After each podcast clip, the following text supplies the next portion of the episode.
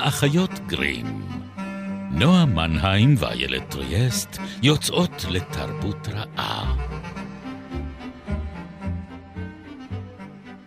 פרק 118, ובו נגלה את סוד כוחם של הילדים המרפאים ונילחם בעין.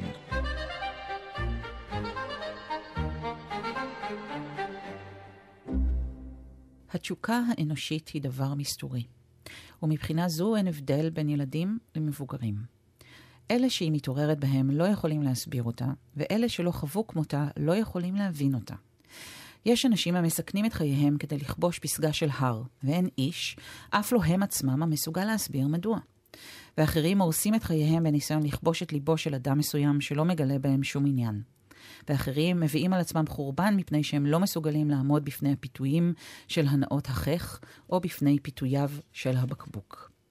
יש אנשים המוותרים על כל הונם ונכסיהם כדי לזכות בהימורים, או מקריבים הכל למען רעיון שהם לא מצליחים להשתחרר ממנו, גם אם לעולם לא יוכלו לממש אותו. ויש כאלה המאמינים שיהיו מאושרים אך ורק במקום אחר מזה שהם נמצאים בו, ולכן הם יוצאים למסע ונודדים כל ימי חייהם. ואחדים אינם מוצאים מנוחה כל עוד לא צברו כוח. בקיצור, כמספר בני האדם השונים, כך מספרן של התשוקות השונות. תשוקתו של בסטיאן בלטזר בוקס הייתה ספרים. מי שלא ישב מעודו עם ספר במשך כל שעות אחר הצהריים, עם אוזניים יוקדות ושיער פרוע, וקרא, וקרא, ושכח שסביבו קיים עולם שלם, ולא שם לב לכך שנעשה רעב או שהוא קופא מקור, מי שלא קרא מעודו בחשאי לאורו של פנס כיס במיטה, מתחת לשמיכה, כי אביו, או אמו, או אדם מודאג אחר, כיבו לו את האור בחדר, בטענה שכוונתה טובה, כי הגיעה השעה לישון, שהרי צריך לקום מחר מוקדם בבוקר. מי שלא הזיל מעודו דמעות מרות, בגלוי או בסתר, מפני שהסתיים סיפור נפלא, והוא נאלץ להיפרד מהדמויות שאיתן חבר הרפתקאות רבות כל כך, דמויות שאהב, דמויות שהתפעל מהן והעריץ, דמויות שחרד להן וקיווה למענן, ושבלעדיהן נדמו חייו ריקים וחסרי כל משמעות. מי שלא מכיר את כל אלה מתוך ניסיונו האישי, ובכן, יש לשער שלא יוכל להבין את מה שבסטיאן עשה עכשיו. מה בסטיאן עשה? תקראי את הספר, איילת. כן, קראתי. אה, אולי גם אתם קראתם את הסיפור שאינו נגמר. אנחנו האחיות גרים, אנחנו מקוות, ואם, אתם יודעים מה, אם לא קראתם, אז עכשיו אנחנו יכולות לקנא בכם, שאתם יכולות לקרוא אותו. לראשונה.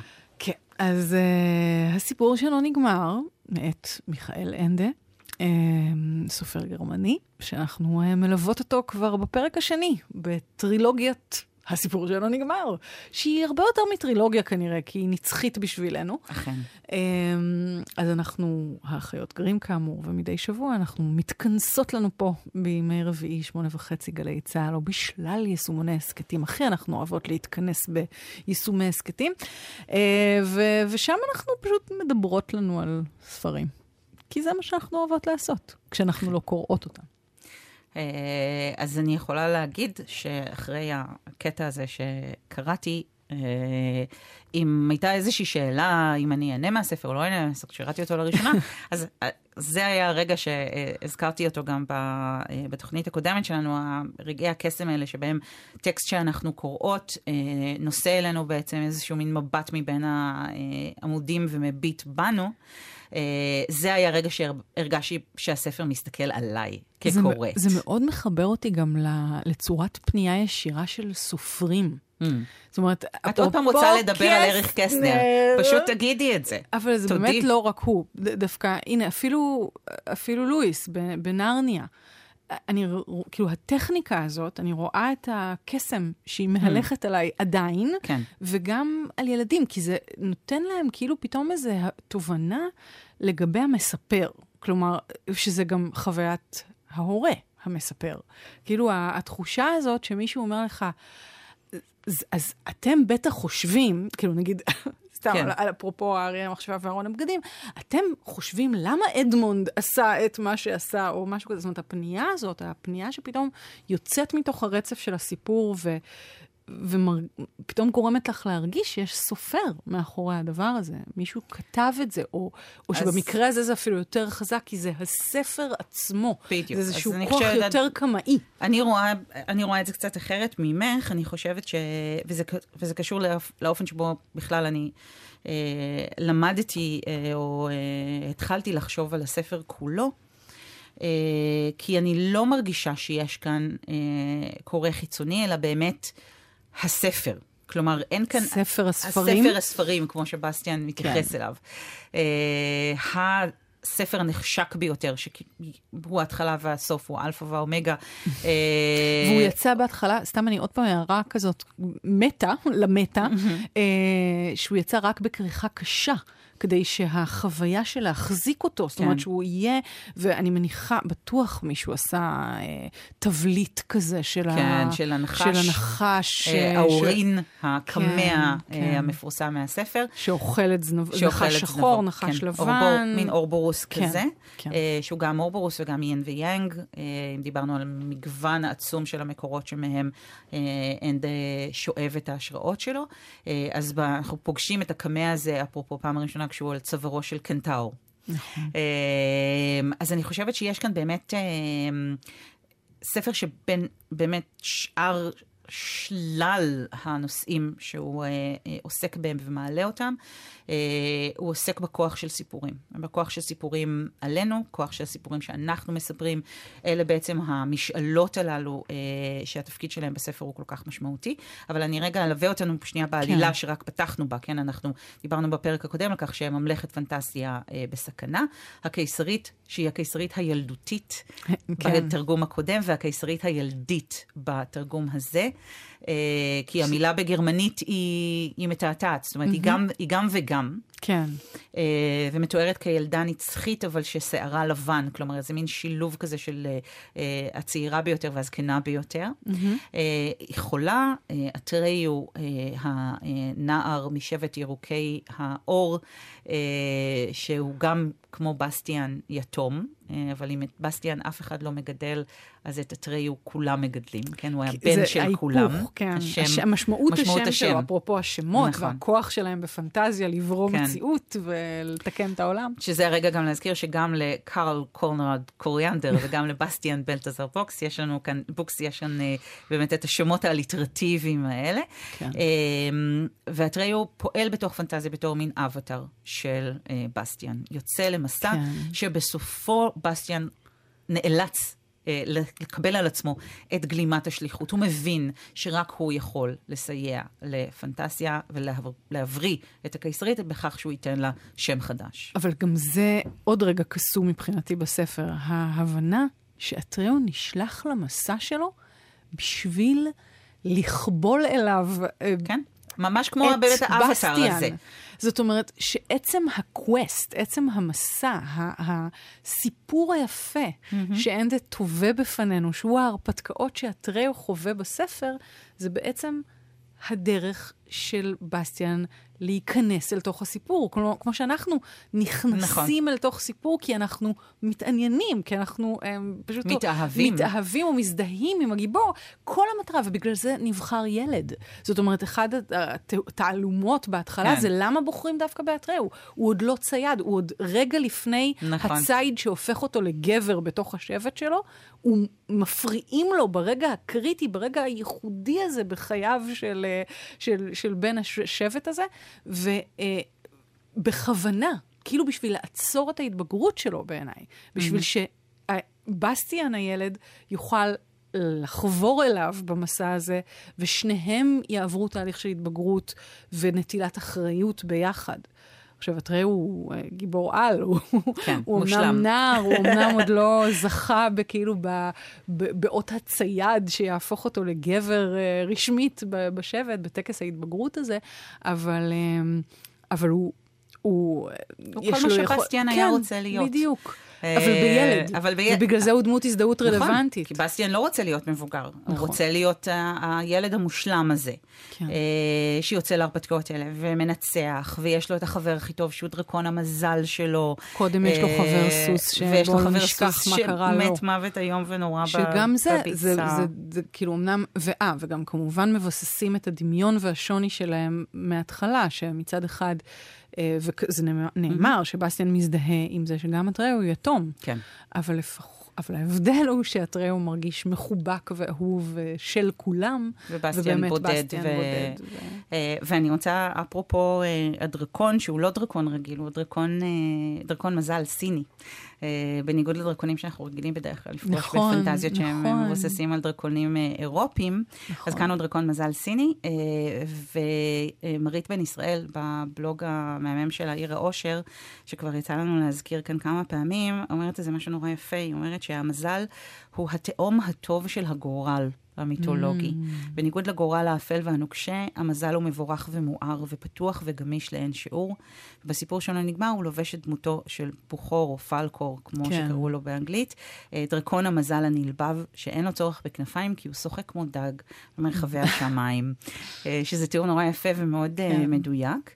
אה, וכשבסטיאן בעצם חוצה את הגבול לפנטזיה ונכנס לתוכה ונותן לקיסרית את השם, אה, מתחיל החצי השני של הספר. זאת אומרת, פנטזיית המעבר מתממשת, והוא עובר במלואו אל תוך פנטזיה.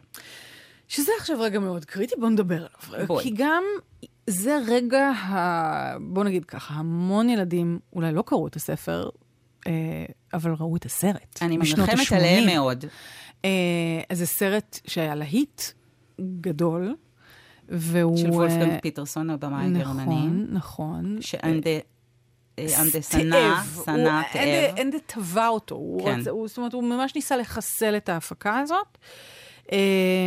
אני חושבת שזה סרט, אני, אני התאהבתי בסרט הזה ועברתי איתו חוויה מאוד מאוד חזקה בתור ילדה. אמ, ואני חייבת לומר פה, וזה גם רגע קריטי, ואולי גם עליו נדבר בקבוצת הפייסבוק שלנו. האחיות גרים בפייסבוק, אתם מוזמנים לחפש אותנו. אה, על הרגע שבו, האם אתה קורא ספר קודם, או רואה את הסרט ואז קורא את הספר, ברור לי שכולם יגידו, אין השוואה בין סרט לספר, ובמקרה הזה על אחת כמה וכמה, נכון. כי זאת חוויית קריאה שמדמה חוויית קריאה, נכון. זאת אומרת, יש פה, ברור שיש פה כוח אדיר לקריאה, אני לא מפקפקת בה. ועדיין אני חושבת שהרבה פעמים פחות מאכזב לראות את הסרט קודם ואז לקרוא את הספר, כי מרוויחים רווח אחר. אבל גם יש הפסדים שכמובן קשורים בעצם זה שהדמויות נחקקו בי בצורה מסוימת, אה, וגם, ובמקרה הזה זה חריף במיוחד, הספר, זאת אומרת, הסרט הוא למעשה רק מחצית. מהספר. אה, ומהבחינה עשו הזאת... אחר כך גם המשך. נכון, שהוא היה נוראי. אה, שלא. טרחתי אפילו לצפות בו. לא, לא, אני טרחתי, אבל הוא גם לא, הוא גם הרבה פחות נאמן. אני כן הדבר היחיד חייבת לומר... שנחקק בי זה השיר.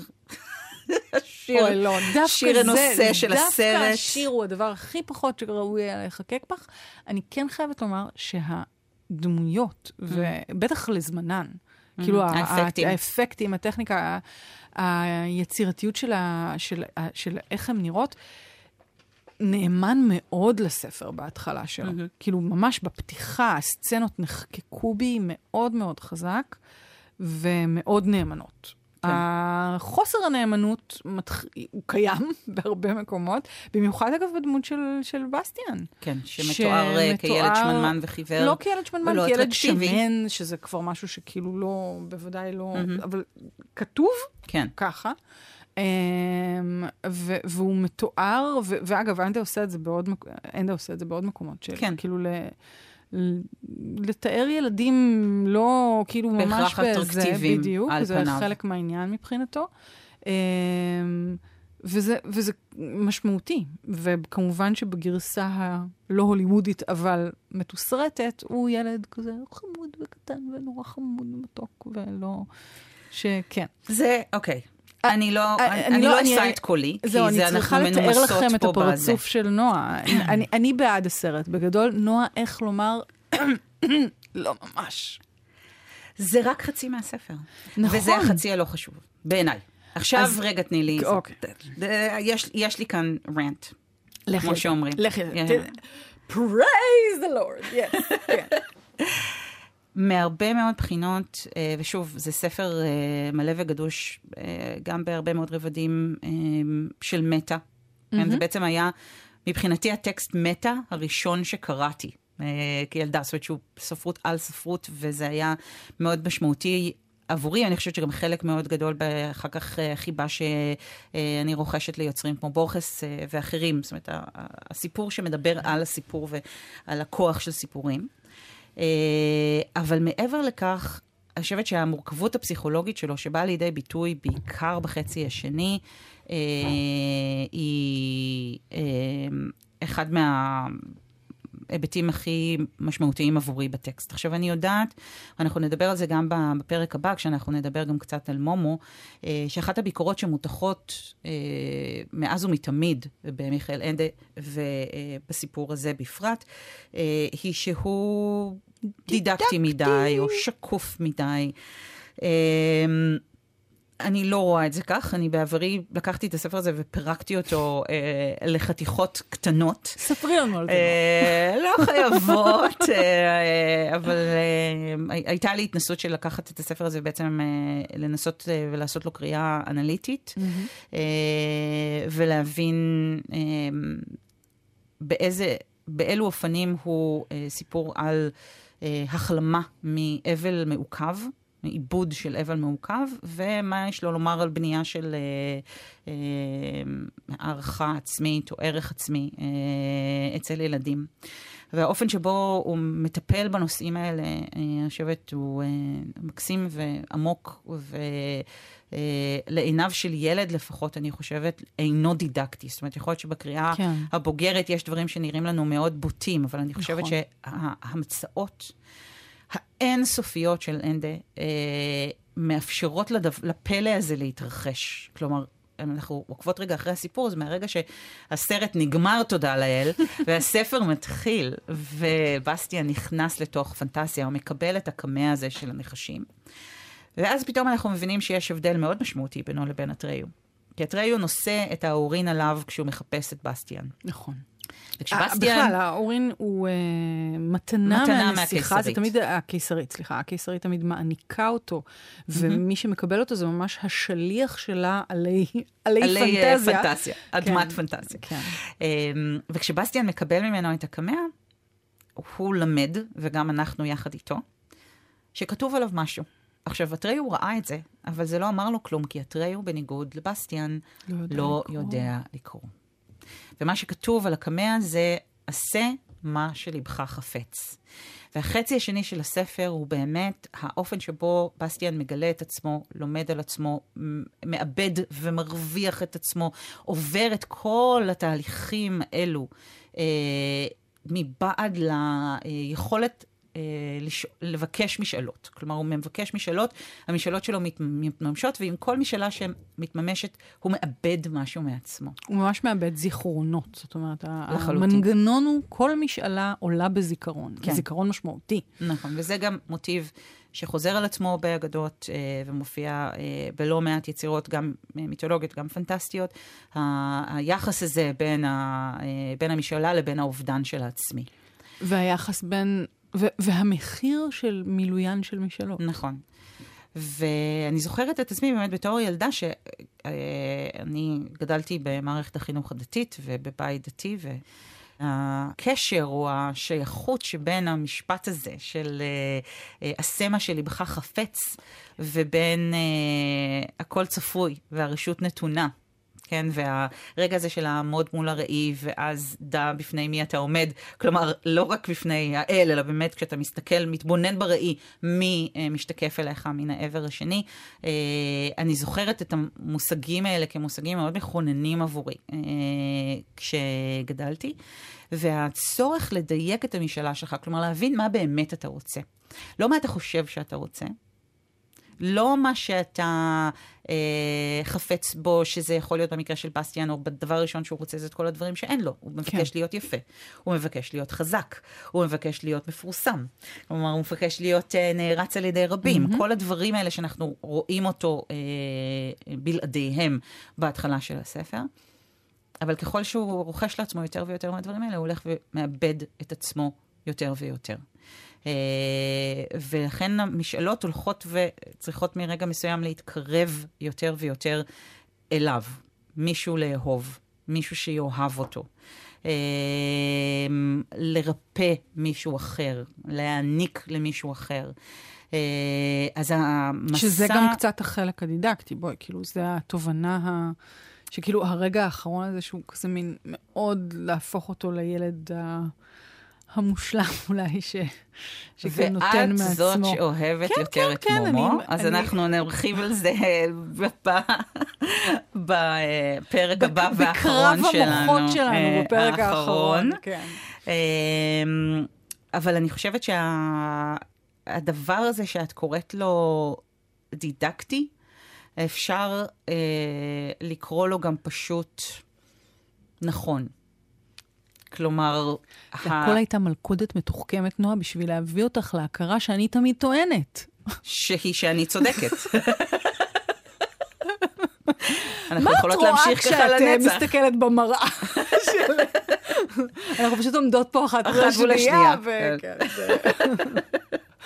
כן, דברי אליי, דברי אליי. אמ, אני חושבת שיש כאן תיאור מאוד אמ, נאמן ורב דמיון והמצאה של תהליך התבגרות. תהליך כן. התבגרות של ילד שהערכה העצמית שלו פגומה, כתוצאה מהעובדה שהאבל שלו לא עובד כראוי. אם נגיד את זה באופן הכי פשטני שיכול להיות.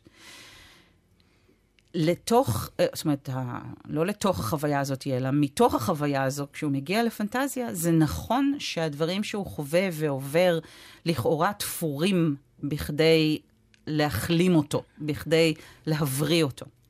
אבל צריך לזכור שהוא זה שיוצר אותם.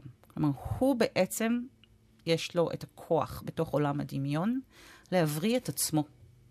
לספר לעצמו את הסיפורים שיוכלו אה, לסייע לו בהחלמה שלו. כלומר, כל הדבר הזה בעצם מתרחש בתוך הסייקי, בתוך הפסיכה שלו. נכון. אה, ואני חושבת שבמובן הזה, האמירה שיש לספר על הכוח שיש לסיפורים להציל ולסיפורים לרפא, אם דיברנו על, אה, בפרק הקודם על להשתמש בתבנית של אלף לילה ולילה, כן? על כן. הסיפור השחרזאדי שבו... Uh, המספרת מצילה את חייה בכך שהיא מספרת סיפור בתוך סיפור. אז יש לנו כאן סיפור על ילד שמצליח לרפא את נפשו uh, באמצעות כוח הדמיון היוצר שלו. שלו, כן. Uh, ובין אם זה uh, מוגדר כדידקטי ובין אם לא, כן, אני חושבת שהפוטנטיות, עצם הפוטנטיות של האמירה הזו, היא כבר אה, צורי לנשמתי, גם הילדית וגם הבוגרת. אז אני, אני מאוד מאוד אוהבת מה שאת אומרת, אבל אני כן חייבת לומר שברמה החווייתית שלי, אני, לא באמת, אני, כשאת מתארת את זה ככה, זה גם מאוד מרגש אותי, אבל אני, אני חייבת לומר שבחוויית הקריאה, נורא אהבתי את בסטיאן בחלק הראשון, ובאמת בחלק השני, זה לא כל כך הדידקטיות של אנדה, זה העובדה ש... זה הרגיש לי יותר כמו סיפור מוסר, סיפור אזהרה. Mm-hmm. כי יש משהו באופן שהוא, הנה, אתה תתנהג ככה וככה וככה, אתה תהיה יהיר, אתה תהיה, תרצה להיות גיבור, תשאף לדברים הלא נכונים, זה יהיה עונשך. כאילו ליפול בפח, להיות אלים, לה, להרוס את חברך הטוב, mm-hmm. כאילו מין הדברים האלה. כלומר, זה אגדה. כן, אה, לגמרי, אבל זה אגדה... וזה מציית לחוקים של נכון, האגדה בהרבה נכון, מובנים. נכון, אני גם באמת פחות אהבתי אגדות וזה גם בגלל שאת הרסת לעצמך את הכל, כי ראית קודם את הסרט. הרעלת את נשמתך. ממש, על ידי להיות. הסרט הזה. וה... אבל הייתי ילדה. הייתי חפה מפשע. נורא אהבתי את הסרט, אל ת... אל... אל... את יודעת, כן. עדיין הוא עשה עליי רושם אדיר של העולם הפנטסטי והבריאה של פנטזיה וה-nothing. כן, אני חייבת לומר, הרע של, וואו, של אנדר הרע של אנדר הוא הרע הכי מושלם. גם הוא היה גמורק. מפחיד, גם גמורק הוא מפחיד. הוא היו לי באמת, סיוטים אני חושבת מהזאב הזה, לי, גם לי, גם לי. גם לי. אבל אני חייבת לומר שה-nothing, ה-nothingness, כן. זה דבר מדהים. החידלון. זה באמת החידלון. איזה אה, כוח, איזה... זה, זה בעיניי השיא היצירתיות ומה אולי. הכי גרוע? ועוד אחד מרגעי הצמרמורת הגדולים שלי בקריאה, מה?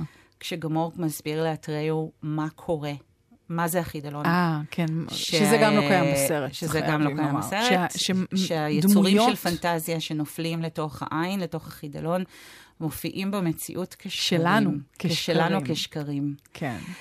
וזה... כרעיונות כוזבים. זה, זה אמירה בעיניי כל כך מעניינת יפה, וכל כן. כך חשובה, אפילו היום, כשאנחנו מדברים על דברים כמו פייק ניוז, נכון. כן, אה, על תיאוריות קונספירציה, כלומר, לחשוב על הדבר הזה, על העיוות של מה שקורה אה, כשהפנטזיה חודרת לתוך המציאות דרך השער הלא נכון. נכון. אה, ואני רוצה לצטט כאן משהו מאוד מאוד חשוב אה, בעיניי, שאנדי אמר, אה, שאני חושבת שהוא רלוונטי גם להרבה מאוד ספרים שאנחנו מדברות עליהם. כן. שאנחנו מדברות הרבה מאוד על אה, ספרי אה, ילדים או נוער, או כאלה שמוגדרים ככאלה, או כאלה שליוו את הילדות והנערות שבואי, אלה שלנו. הספרים שאהובים עלינו ביותר בעולם. נכון. כן. אמ, וזו ספרות שהרבה מאוד פעמים אינה זוכה. אה, לפחות מצד ה... מה שנקרא The powers that be, כן? אה, קובעי הטעם, נו, מנהיגי הפרסים, לא, לא משנה איך נגדיר אותם כרגע, אוקיי, זה- שומרי הסף של זה פשוט הטעם. כלוא ב- בעולם משל עצמו. כן, ב- ב- כאילו- אה, אנחנו, אני מוחה. אני גם. אני מוחה, אני רוצה לשחרר את, ה, את הז'אנרים. האלה, את הסוגות האלה מכליהם. כלאן. כלאם, אבל זה כלאים רבים. או בתי כלא מרובים. אה, אז אה, באחד הראיונות שאנדה נתן, אה, הוא אמר שאפשר להיכנס לטרקלין, להיכלי הספרות כמעט מבעד לכל דלת. בין אם זו דלת הכלא, דלת בית המשוגעים או דלת בית הבושת. יש רק דלת אחת שאסור להיכנס מבעדה, וזוהי דלת חדר הילדים. המבקרים לעולם לא יסלחו לך. אה, ואני חושבת, שוב, בעקבות גם הקריאה בסיפוריו למבוגרים, אה, כן. בכרך אה, הסיפורים שלו ראי, בתוך ראי, לבירינט, הם הרבה יותר דידקטיים בעיניי, הם הרבה יותר חשופים, המכניזם שלהם לחלוטין נמצא על פני השטח. אה, הם במובנים רבים, למרות הסוריאליזם השופע שלהם, דלי המצאה ביחס ל- לעולמות אה, לעולמות הילדיים, הפנטסטיים כן. והילדיים שלו, ששם זו קרקע כל כך עשירה, כמו אפרופו נרניה שאותה הזכרנו, mm-hmm. שבהכינו של הקוסם, האדמה של נרניה עוד כל כך פוריה, שגם כשהם נופלים לתוכה... אה, פנס. פנס או מטבעות, כן. או טופי, נכון. אה, הם צומחים. אז הקרקע שאנדה אה, אה, מתחח, כן? כי הוא לא יוצר, הוא נכנס לתוך בעצם כן. המרחב הזה שכבר קיים. הקרקע שהוא מתחח שם כל כך עשירה, שכל דבר אה, פורח בה באופן מדהים, בין אם זה מדבר הצבעים אה, המופלא של נכון. אה, האריה, אה, ובין אם זה יער הלילה שצומח במקומו. כלומר, הכל שם כל כך כל כך פורה, אה, שאני חושבת שזה סבך שמאפשר אה, אה, לנדוד בו ולמסך במידה מסוימת את הדידקטיות הזו, או לרכך את הפגיעה כן. שלה כשנופלים עליה. אם אני מושכת את המטאפורה לא, עד אני- הסוף. כן, חולבת אותה. אני, כן. אני מסכימה איתך. אני חושבת שכן, במובן הזה אולי בהקשר קצת גדול יותר, אין זה שייך לעולם של, ה, של גרמניה של אחרי המלחמה, שגם של מי ששרד בתוכה, כאילו Mhm. מי, ש, מי שלא היה נאצי, ו, וניסה גם ליצור וזה, היה מאוד בעולם הזה של גרמניה אולי כמו שאנחנו מכירים אותה היום, של המקום שצריך להיות המוסרי מכולם, Hmm, ה. הדידקטי מכולם אולי. אמ, שהוא מקום בעייתי ומורכב, בטח להיות סופר בתוכו, ש...